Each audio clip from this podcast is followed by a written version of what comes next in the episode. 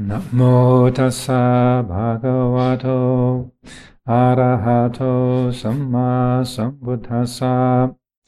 Namo tassa bhagavato arahato samma sambuddhassa. Namo tassa bhagavato arahato samma sambuddhassa. Buddhang dhammang sanghang namasami.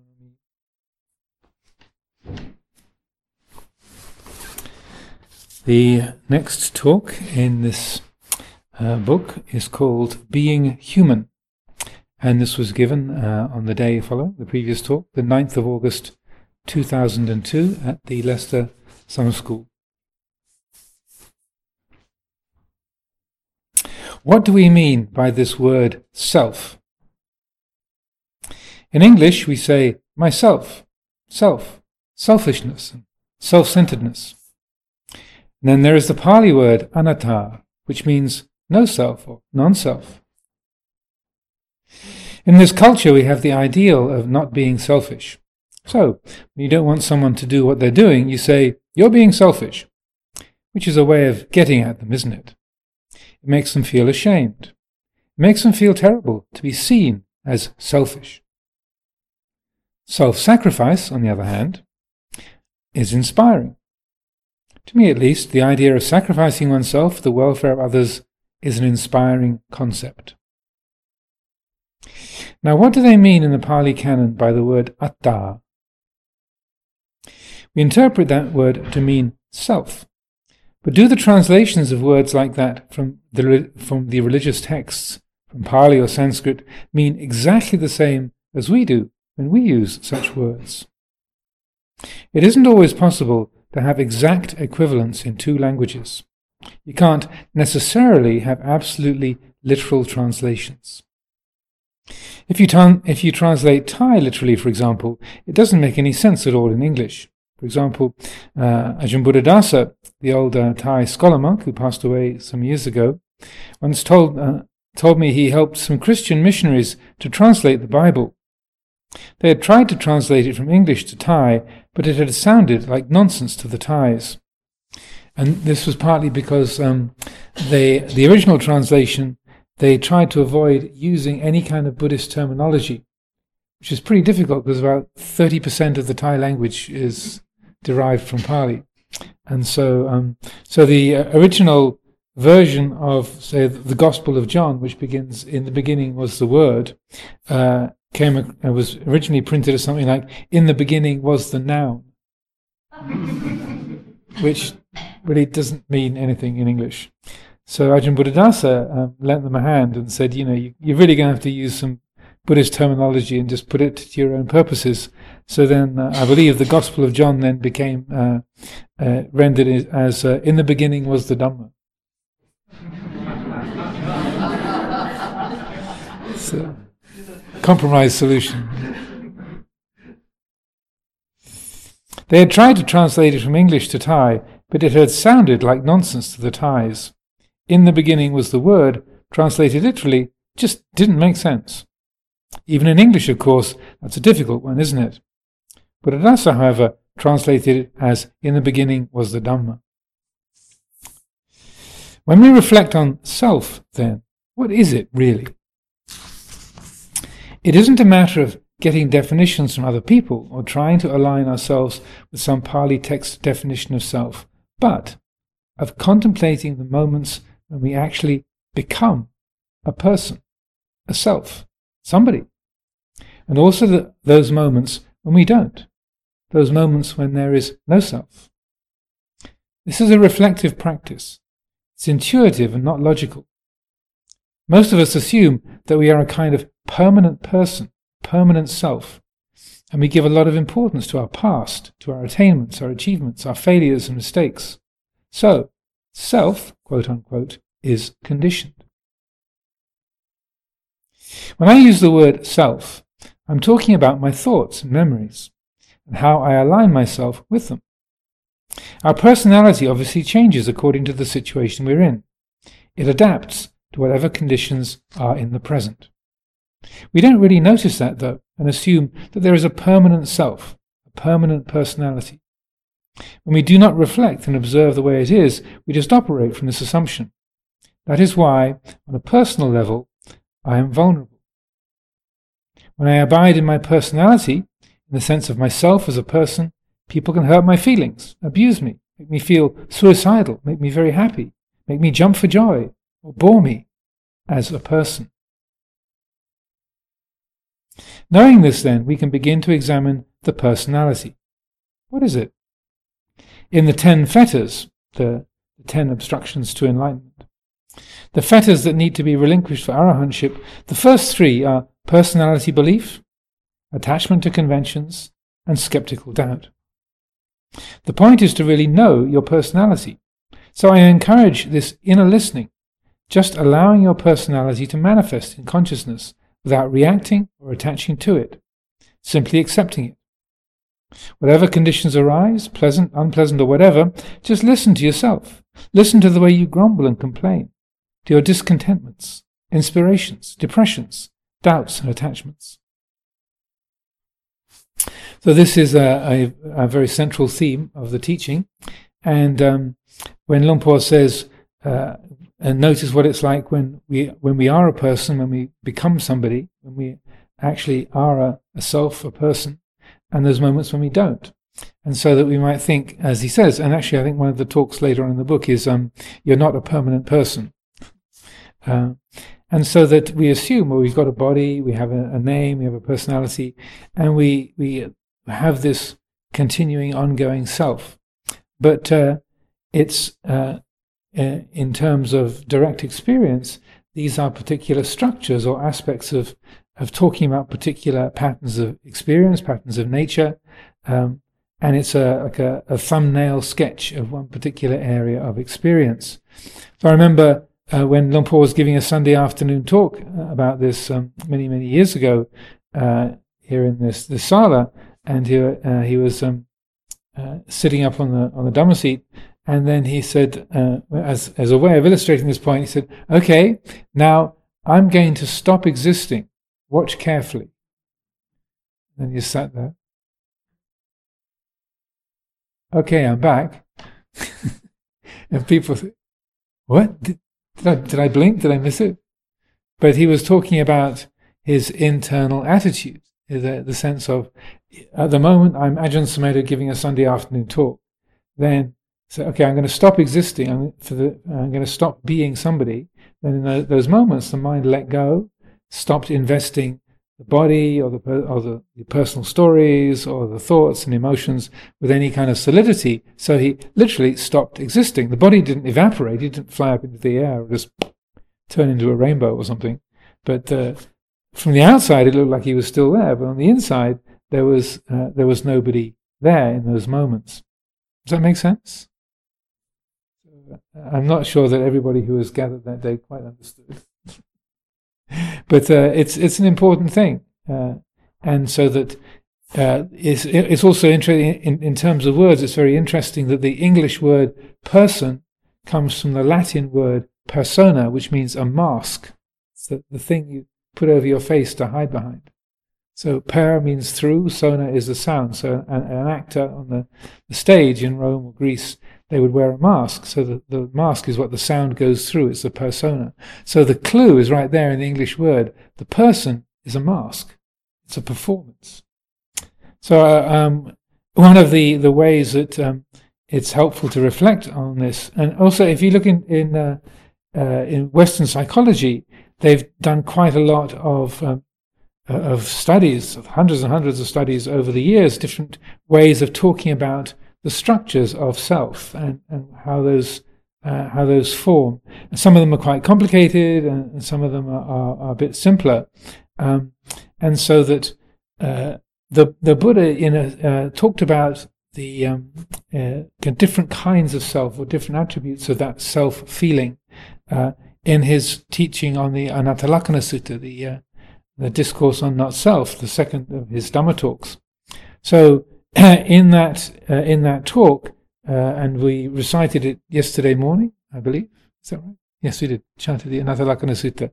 So uh, in the Sutta, if you look at the translation on the opposite page, um, you'll see when the Buddha is talking about the uh, the uh, analysis of that self feeling, then it says "netang mama," this is not mine. Ne so hamasmi, this is not what I am. Me so me ata, this is not a self. This is not uh, this is not an identity.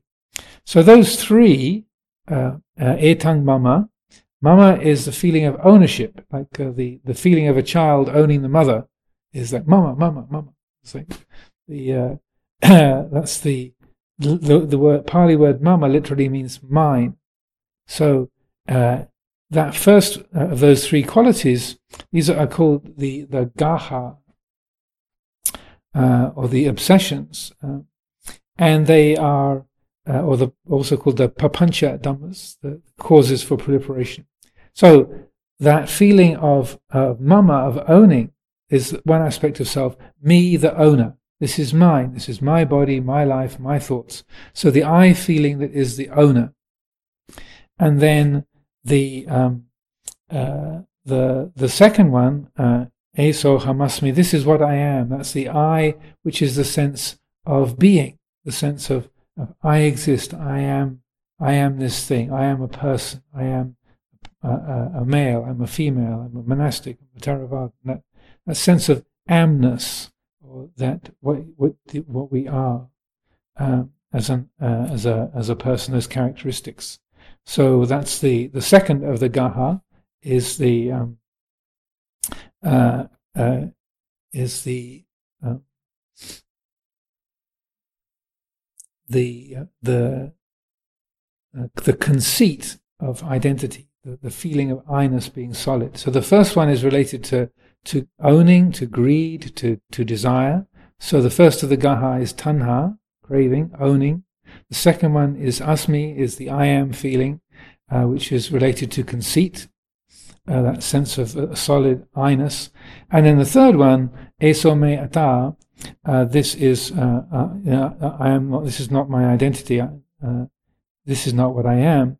So that's um, that's related to views and opinions. So there's different ways you can read it, um, but the way it, it, seems to to me to be a, a, a, a correct fit is that the the third one, um, the Esomeyata, this is my story. So this is my name. I'm a Buddhist monk. I am Ajahn Amaro.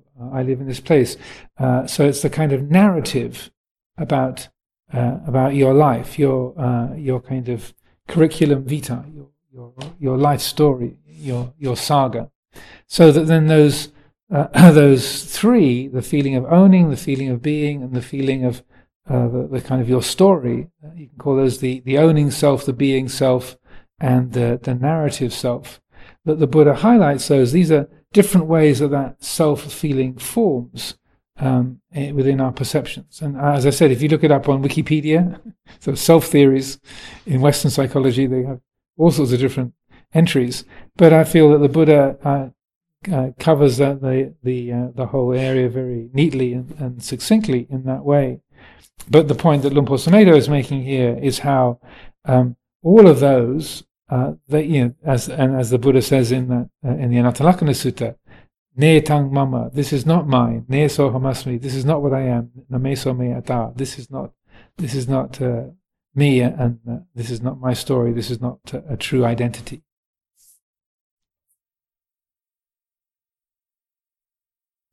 The Western world is idealistic. So we have these standards about how things should be, and then compare ourselves personally with the ideals of what a perfect Buddhist monk should be, for example. We let our personalities work with these things and can inspire ourselves. We want to be the best. We really want to be like the Buddha. We want to be calm and serene, wise, compassionate, and unselfish, and even sacrifice Nibbana for the welfare of all sentient beings. These are ideals that might inspire our minds on a personal level, but we can't sustain it because when we act in a lesser way, we can't live up to the ideals. What happens? We become self critical. I'm not good enough. I'm not a very good monk. I'm letting people down. I'm weak and unworthy of the robe. The gap between our human personalities and our, ideal, our ideals is vast, and they can never meet. Can I make my personality into a bodhisattva or a Buddha? I think Buddha's personality, but I've got to let go of personality so that I have no personality, and then I'm just. But how am I supposed to relate to anybody in that state? I come to the Leicester Summer School and just sit here? I've noticed after teaching in the West for so long, there is this common pattern of self disparagement here self criticism, self self blaming, um, self dislike. We generally have low self esteem and see ourselves in negative terms. Even though we might be very good people in every way, our tendency is to make a big deal out of the things that are not so good. I'm quite capable of doing this myself. I can take the flaw, make it an abs- a flaw, F L A W, not the, the thing under the carpet, the mistake or the thing that's wrong, the flaw, and make it an obsession of my mind. In monastic communities, it's easy to put up a good front. You put on the robe, sit like a Buddha Rupa, and give the appearance of this ideal that we all long for. Well, some can put on a good show anyway. Others can't even do that. The Zen tradition, I think, they can do it better. So there's a, lot of Zen people uh, there as well. So very uh, uh, notable for sitting extremely straight and still in their meditations. So, uh, any any particular questions on that so far before we carry on? Anything that I've said? Anything that's unclear? Okay. I was an eight Vassa monk when I was made abbot of Wat Pah Nanachat in Thailand. Only eight years as a monk, and suddenly I found myself as the head monk and teacher. And also, that was he was the founding abbot, so the place was brought into existence. And Ajahn Chah said, "Okay, we're going to have this branch monastery for Westerners, and you're going to be in charge." Okay, off you go, Sumedho. It wasn't really a plan. It was just they they were on their way. Uh, a few Western monks were traveling through this nearby village of Bungwai, and they, they put up their, their mosquito nets to, to camp for the night in the forest there. And the lay people said, "Oh, can you stop and start a monastery here? Please, please, please, please, please." So they um, so uh, uh, Luang Por Sumedho went back to speak to Luang Por Chah, and uh, and he gave permission for it to begin. So that's how Pah began in 1975. Only eight years as a monk, and suddenly I found myself as the head monk and teacher. I immediately tried to withdraw into this role of my ideal of what a good abbot should be. So I suppressed everything and more or less hid behind the role I'd been given. And that, of course, led to a sense of frustration and loneliness, because the role is appropriate to time and place, isn't it? Being a teacher is fair enough. It's appropriate for situations like this relationship here, right now, for example The problem arises when you try to hold to, to a particular role with close friends, say, or even when you're alone. If there is a tendency to perform like that, the sense of loneliness and isolation on a personal level increases. You can be in the midst of a large community and still feel totally alone, totally isolated.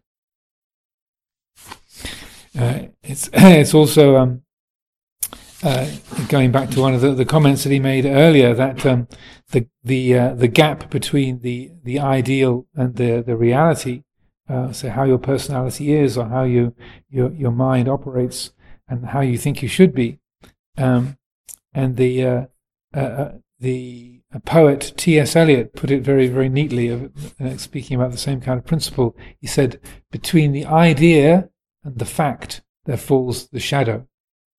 there's this kind of big gap, this big gulf, this sort of you have the idea of how things should be or what's perfect, and then the actual, it's this way in a state of flux and unclarity and uh, uncertainty and, and, and imperfection or, or lack of, uh, of, of, idealness. Um, and so in that poem, he calls it the, the, shadow.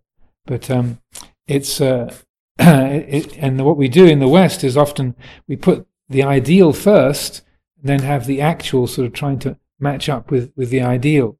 And so that uh, we put the ideal at the center and give that all the power and attention. So this is the way things should be. And living in, in the United States for, for 15 years or so, it's a, a very idealistic country. And um, they they have a you know, constitution uh, and the, the uh, making statements in their like the Declaration of, of Independence of you know, life. You have the, the right for life, liberty, and the pursuit of happiness. You know, all men are created equal.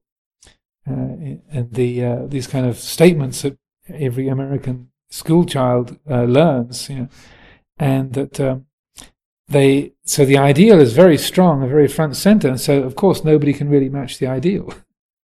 so the way that it works in, in Buddhist practice and particularly within the uh, the meditation tradition is that you have the ideals, you use them like a Buddha image, you know, it's there, we, we have that as an ideal, but the, the ideals are off at the edges, and you start from where you are. You don't start with how you should be or how you want to be, but you start from, from, uh, from where you are. You, you work with the material that you've got. And so that it's a, um, it's like if you're on, on the, uh, the, the cooking team and, uh, you, uh, you're, you've decided, oh, today, uh, you know, I'd like to, to cook such and such a dish. And then you go to the larder in the pantry and go, oh, half the ingredients aren't here. But, but I want to cook it. That's what I want to cook. I'm determined. Like, we've got to cook that today. It's like, well, if half the ingredients don't exist, then you're going to create suffering right there. so instead, you go, uh, you have an idea of what you like to do. You go to the larder, to the, the food store, the pantry, and have a look and go, aha, well, I did want to do that, but uh, half the thing, half the ingredients are not here. So, what can I make with what's here? What can, what can we do with the materials that we have available? So you you start with with what you've got, where you're at, rather than some uh, mental projection about how you should be.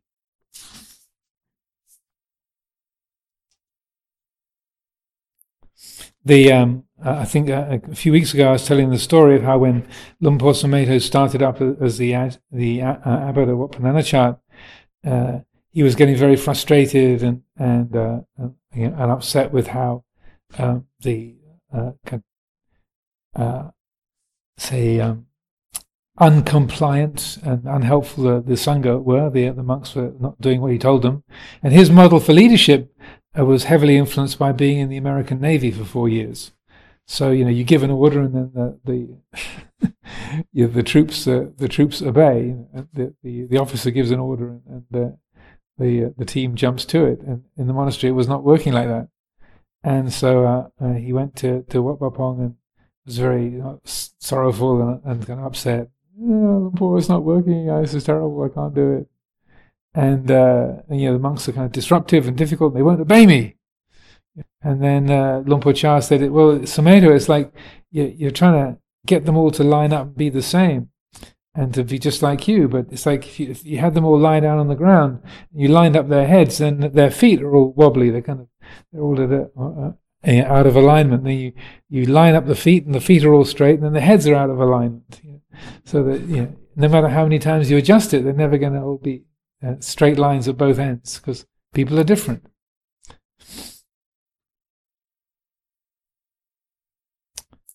I've noticed the king's daughter, it's the king of Thailand's daughter. I've noticed the king's daughter, Princess Sirindhorn in Thailand, is always being put on a pedestal, sometimes literally up on a platform, sitting separately, with everybody around her. But I feel that to live a life where you are always put into that position must be very unpleasant. The human side needs to be respected also. The human being that is not just an image, a role model, an archetype.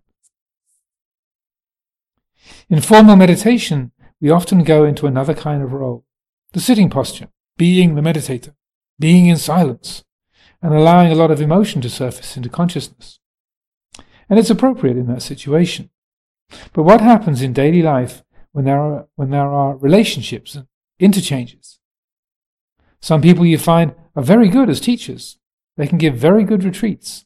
Yet, on a personal level, they really can't cope. So, it's a question of recognizing this is how things work. I mean, if we're coming from awareness, the transcendent, to the archetype of the monk, or the archetype of the meditator, the archetype of the bodhisattva, or whatever, it is a question of trying to align the awareness with the archetype, so that there isn't a gap between the personality, the human needs, and the rest. So they're working together, supporting each other, rather than identifying with one seeking the highest or ignoring the lower aspects, the seemingly less interesting, more embarrassing conditions of being human. This happens a lot, I think, especially with Westerners. But in Thailand, you find teachers that are very human. They're an earthy kind of people, like Ajahn Chah. And he was not at all idealistic. Yet when you read books about him, he sounds like Superman, like a kind of perfect Buddhist monk. In Theravada Buddhism, the tendency is to see the self, quote unquote, as something that we have to get rid of. We talk about the defilements, the kilesas, and the fetters, samyojana. And there are all these lists of taints, the asava, ways of talking about greed, hatred, delusion. All these things are interpreted in terms of what we have to get rid of. We have to conquer desire, ignorance, greed, hatred, and delusion. We have to get rid of the things that are involved with personality, with being human. This humanity thing is embarrassing. If you're idealistic, you want to be this wonderful monk. Then you have to go to the toilet. It is embarrassing, isn't it? One suddenly has to get up and leave the room. Going to the toilet is not a perception we generate from the role model, from the archetype. Ajahn Chah was very ill during the latter part of his life, and it was interesting to see people's reactions to that. The frailty of his body, his humanity, was very obvious, and since he couldn't take care of his own needs, we had to do it all for him. Most monks and lay people adapted to that, but some just couldn't bear it. They wanted the model Ajahn Chah, not the reality, not the human one. In Thailand, they love to make these kind of Madame Tussaud uh, models of monks, kind of waxwork, uh, uh, sort of lifelike images. They have a museum in the west of Bangkok with all the great teachers in fiberglass. You can see Ajahn Mun sitting there and Luang Por over there.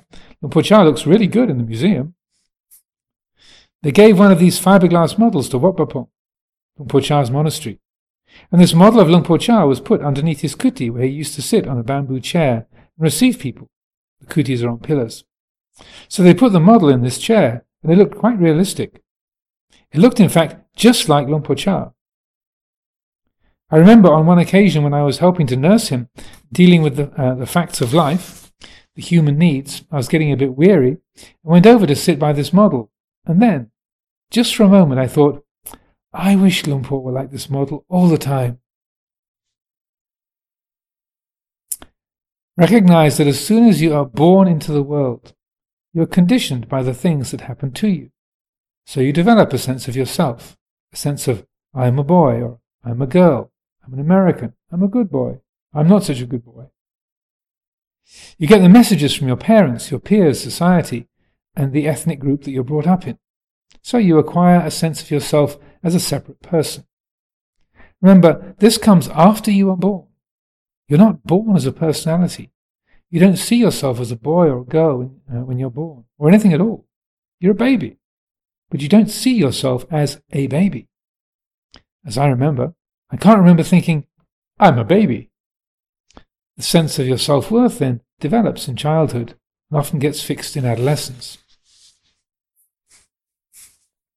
Though uh, one of the um, uh, the uh, the stories that uh, uh, this brings to mind, um, sense of of uh, our humanity, and we want to be this sort of lofty, wise, totally sort of serene, perfect um, Buddhist monk or meditator, a, spiritual being.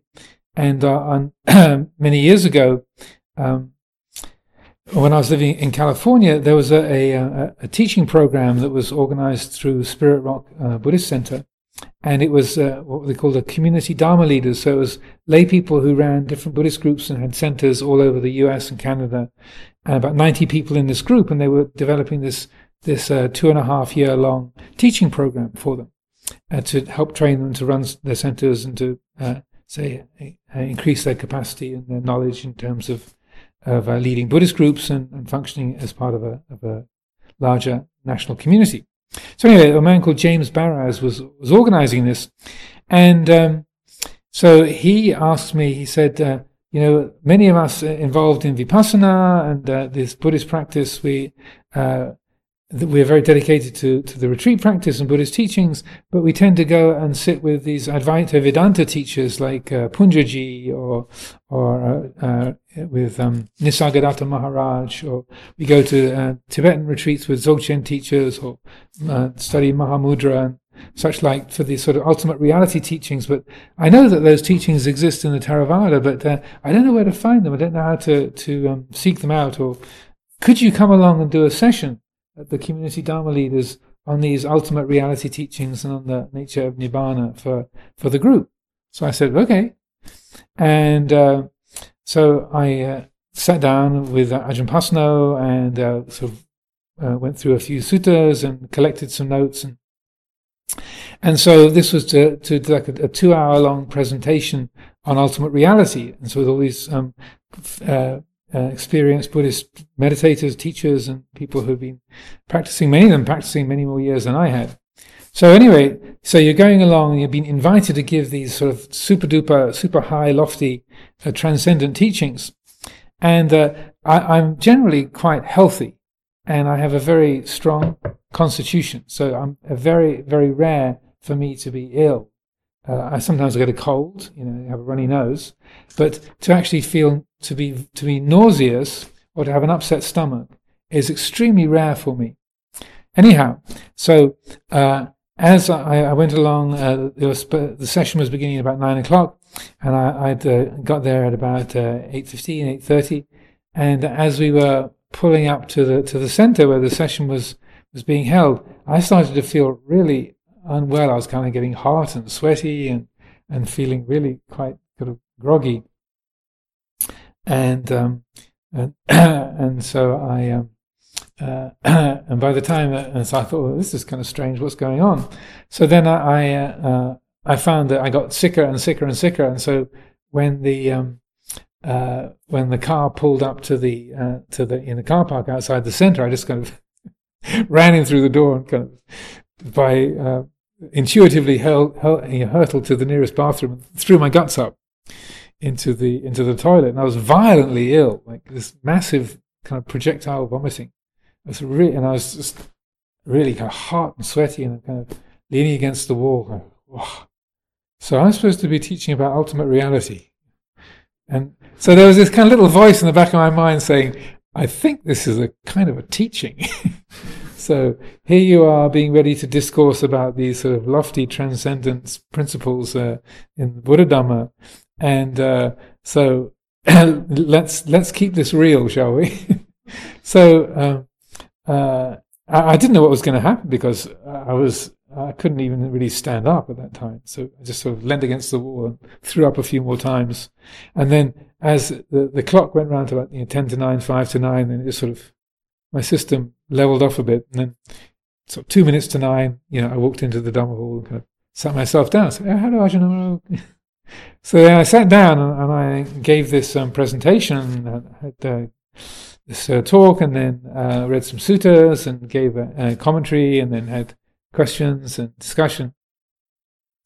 And so it was it was finishing at eleven o'clock, and so then I said, okay, well, uh, yeah, I'll, I'll, take my leave, and then kind of tried to I could feel my guts churning all over again. And so I tried to walk in a composed way towards the door. as soon as I got the door open, you know, hurtled at high speed towards the, the bathroom, puked my guts up again. And uh, so that was a very vivid memory uh, and kind of amazing. Um, yeah, I'm, I'm, not a superstitious person, uh, but sometimes the karmic effects of the, the, the, kind of uh, of one's life and what you're doing, and what's happening, uh, have a, a, very almost sort of eerie kind of um, appropriateness. so there was this extremely human and um, uh, say natural condition that was not under personal control. Uh, on one, on the one side, that's very, very, very, very, very human. and on the other side, there were these sort of lofty, transcendent teachings on ultimate reality, the unconditioned, the unborn, and uh, uh, selflessness and emptiness, and so on. And uh, that, that, the notes that, that got put together for that um, that little workshop then eventually took shape as the, the book The Island. So that's where that the uh, that kind of got uh, got launched uh, was uh, part of a part of it was because of that that request. So that uh, uh, I'm grateful that James Baraz made that invitation, and but also it's it's kind of the memory of that whenever I start to be sort of discoursing about the uh, nature of ultimate reality and the unborn, the unconditioned, the uncreated, then there's uh, this um, this uh, uh, other voice in, in, that's there in the mind saying, "Well, yeah, let's keep this down to earth and keep it uh, keep it tangible and human because these these things belong together." Does that make sense? Any questions, thoughts?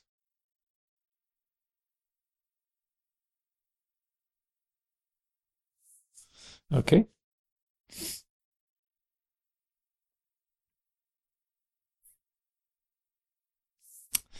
Much to my sometimes disgust and shock, I can see that my personality and some of the emotional habits that arise into my consciousness are quite immature. Some, in fact, are adolescent and even childish. The point is, the conditioning process often doesn't get resolved in any skillful way while we're growing up, and therefore tends to perpetuate itself through a lifetime. When my father was 91, he sometimes acted like a little child. He'd been a man of great authority and presence, a man who had the world under control. Then suddenly, as he lost his ability to control things, as he let go of the illusion of I am an adult man in control of the world, those unresolved conditions of his lifetime started coming into consciousness, and he had tantrums and sulked like a little child. I have seen these tendencies also in myself. As one listens inwardly, one might become aware of quite childish emotional reactions to situations. Uh, going back to Abhayagiri Monastery in California, um, back in the days when we had a tape library, you know, remember cassette tapes? Some, some of you are probably born after cassette tapes ceased to exist. So we had a tape library, and uh, the most popular tape, uh, the most popular Dhamma talk in the, the tape library was one that uh, Sumedho had given in 1995. He led a 10 day retreat in, in um, uh, Washington State that year. And it was called Emotionally Stuck at the Age 15. And that was a very, very popular. that was signed out far more than, than uh, pretty much every other tape. The challenge then is not to wait until you're 90 before understanding such things, but to realize now that meditation includes all the conditions we're experiencing, whatever they might be. It's not a matter of trying to calm down the emotions and dismiss the defilements in order to get some tranquil state out of meditation. For men, I think, emotions are very frightening. Most monks feel ill at ease around emotions. So, when anyone talks about them, it makes them uncomfortable. They would sooner brush them aside. Don't attach to emotions. But that quite often means suppress them. If you just push away emotional feeling as soon as it comes up, however, that leads to a rather sterile result in monastic life. You become a kind of you become kind of dried up. If you can't be at ease with emotions, your own and other people's, you tend to petrify yourself. You become fixed and often very opinionated about things. Women are more aware of their emotions. They're not so frightened of them and seem quite willing to be emotional. But that can be distressing if you don't like it. It can be a threat. So, uh, going back to the um, uh, the earlier comments about um, childhood and how our sense of self gets uh, very easily conditioned um, uh, into into the mind, and um, and so that our, our sense of uh, you know I'm a good person, I'm a bad person, I'm a success, I'm a failure, uh, I'm I'm loved, I'm not loved, I'm wanted, I'm not wanted, and so forth. Um, that uh, it, it's within within the Buddha's teaching, you know, he will occasionally talk about know, someone who's had a fortunate birth or born into a good family, and sometimes make reference to to a difficult situation, someone who's been born with uh, with a disability or, or with a, terrible disease. But uh, that's not made a huge amount of. The, the, uh, those particular things, like kind of the, the cards you're dealt with at, at birth. But the focus of the teaching is upon uh, working with what you've got and, and uh, the um, uh, not dwelling upon the the kind of having a, a, a an unfortunate childhood or having a, a, terrible disease or, or having a lot of blessings and being a special person. Uh, it's always about how to use those situations, how to to uh, say make the best out of what you've got, because you can have a really good hand. You can be uh, uh, say blessed with a lot of good fortune, good health, and a, a, a good mind and a, a, good family, but you can really make a, a, lot of problems out of it. Similarly, you can have a very a very difficult situation or something very very painful, and um, and yet that doesn't have to be an obstruction to to enlightenment. So for myself, I feel very fortunate in terms of fortunate birth that uh, growing up, my parents were uh, were absolutely rigorous in fair shares for each of the children. So they never ever let on if they if they had a favorite child, who that favorite child was. There's three three siblings, two elder sisters, myself. So everyone it was always fair shares for everyone, and we had different uh, interests, different activities, and so it was kind of sometimes hard to to balance things out. So my elder sister was into ballet dancing, and my younger sister and I were into horse riding, and so. But uh, and I didn't realize until I was pretty much a, a, a like a college student and into uh, uh, adult life how uh, that isn't the case in many families. that for quite a lot of people, it's like they will have grown up with like always being told that they're they're the special one. They're, they're, they we're going to pay for you to go to good school. We're not going to waste money on her. You know, and they'll tell the children that. That's the, you know, the, people will say, that, well, my parents told me they weren't going to waste money on sending me to a good school because I'd only waste it. I'd only, I'd only make a mess of it. And I, I'd hear people make those kind of comments and just be gobsmacked, you know, amazed. Like, what? Really? Your parents said that in front of you? Well, yes, many times.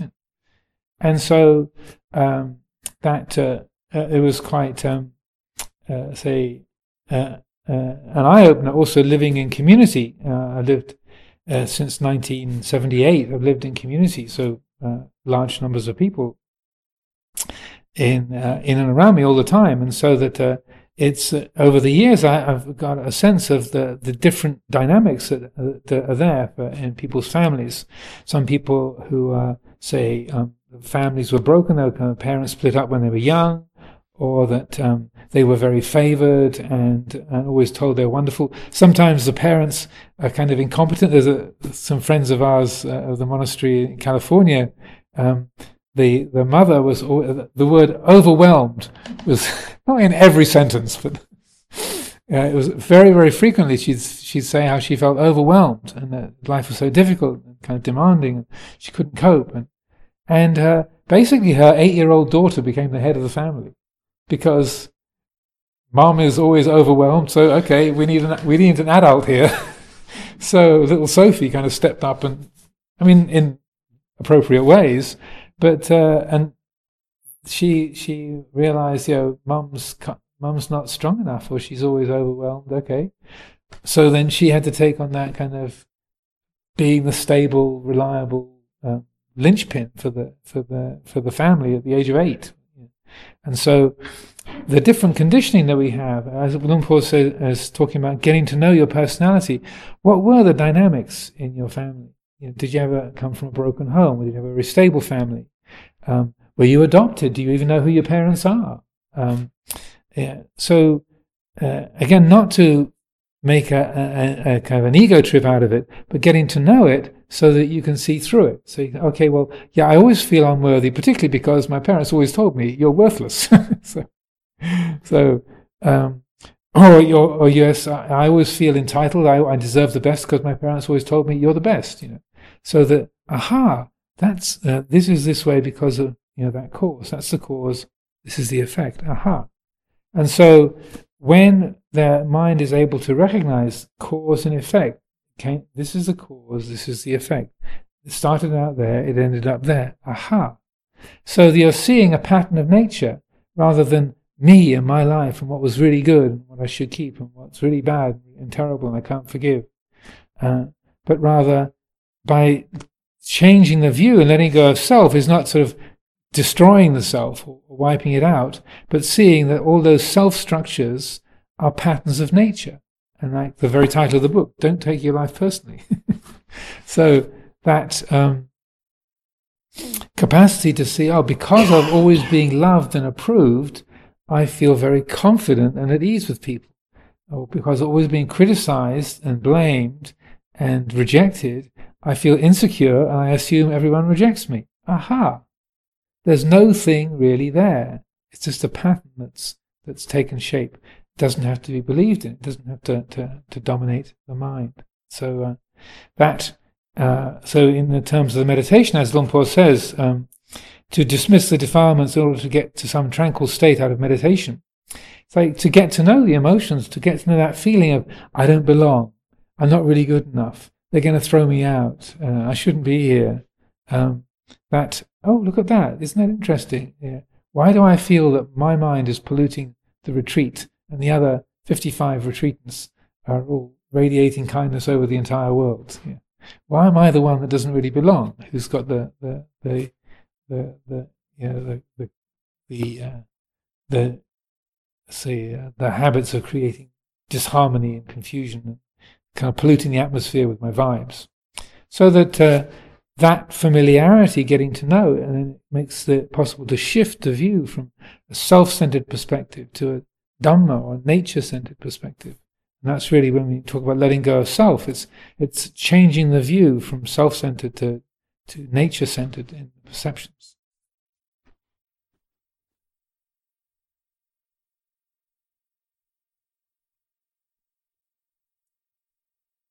Any questions, thoughts, reflections?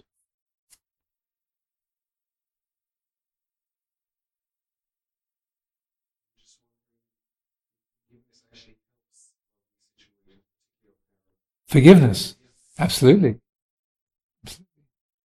Essentially, forgiveness is making space for the way things are, and that uh, the um, forgiving doesn't necessarily mean that you condone, but you can see that. Like uh, I, when I was growing up, uh, I, uh, he and I argued a lot, and uh, had numerous uh, sort of clashes, head-to-head clashes, and um, and so it was I was well into adult life. I was been a monk for quite a long time, uh, about fifteen years or so. When um, and it was the, when I got to the kind of age that my father was when I was born. So uh, my late thirties, early forties, and uh, so I was sort of I look in the mirror and I see oh that's what Dad looked like when when when he got married when when I was born. Like, that's sort of the face that looks out of the mirror. So I could kind of put myself in his shoes, if you like. And uh, and so I began to to uh, sort of. I, it wasn't deliberate, but I was living here at Amaravati at that time. But I, I found myself contemplating that, and and also, uh, you know, the flow of his life. And so I, I, would remember the kind of the, the raging arguments we had, and me sort of criticizing him for being, you know, so kind of old-fashioned and conservative and narrow-minded and bigot so on and so forth. Well, I was this kind of wise, noble, liberal, good person. And uh, so then I, I, found myself uh, looking at his life and realizing, you know, he was the youngest child of Edwardian parents.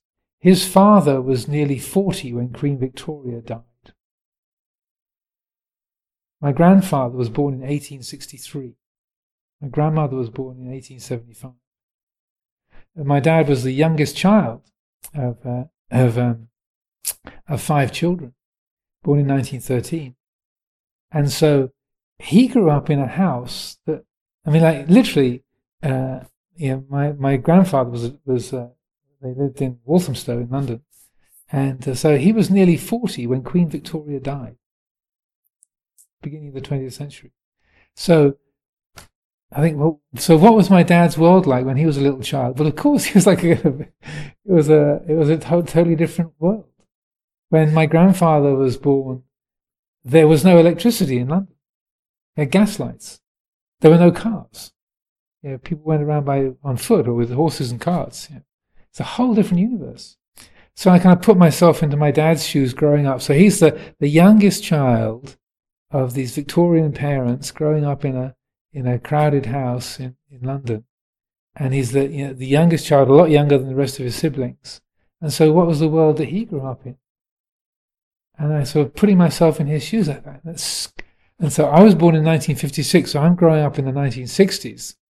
So me being a teenager in the 60s, he was a teenager in the 20s.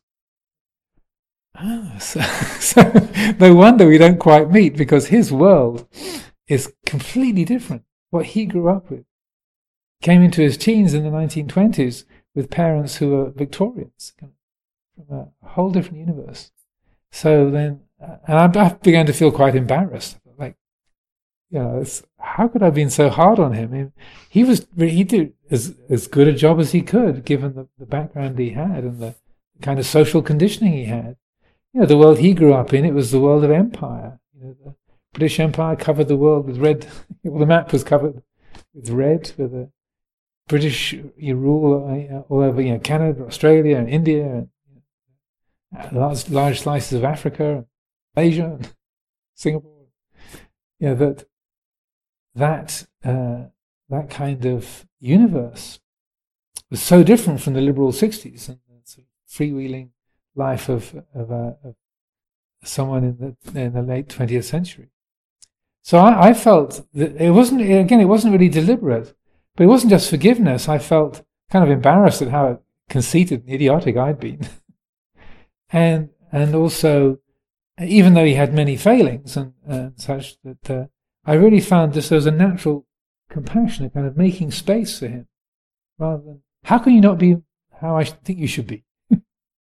so the forgiveness was was uh, not like even a deliberate practice or a thing that, that was there, but rather it arose out of that quality of reflection, putting yourself in somebody else's shoes, why they made the decisions that they did, what's uh, important to them, what's meaningful to them and so that uh, I mean, like when I was leaving university, and I said I was going to go and travel in, uh, travel around the world and and uh, go to India and, and, Southeast Asia.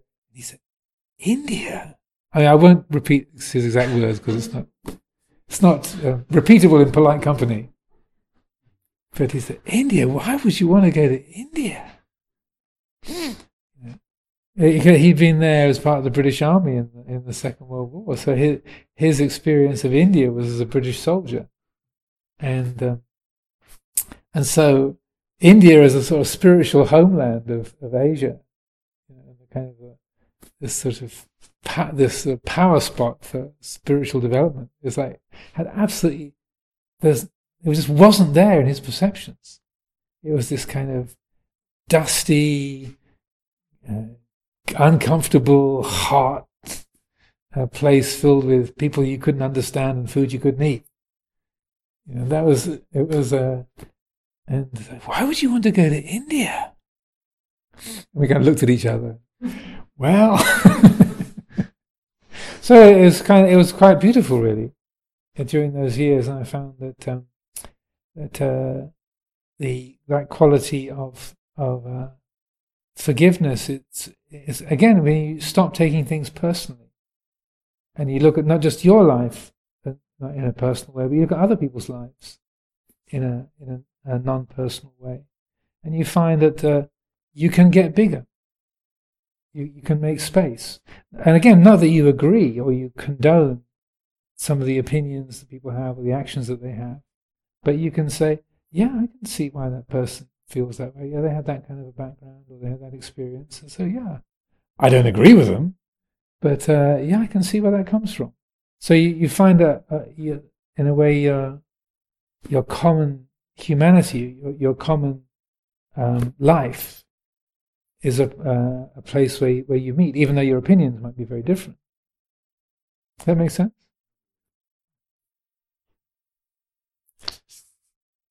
Okay, last paragraph here. I have dealt with this by listening inwardly to the resistance, to the fear I have around the emotional world and my own emotional habits. It's like inviting them in, welcoming even a situation where I'm put under emotional stress to be willing to experience anger, say, or fear, jealousy, or resentment. Just listen to those things without judgment.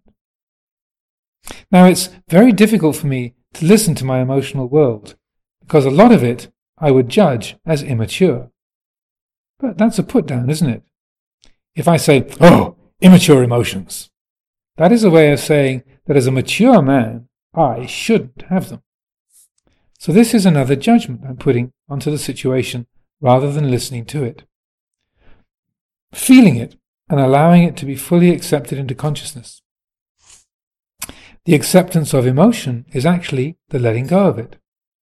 That letting go isn't pushing it away. I found this works well for me. It allows the sense of humanity to be appreciated and respected. It's a way of recognizing this human realm is not to be despised, not to be put down as a lesser experience that needs to be got rid of.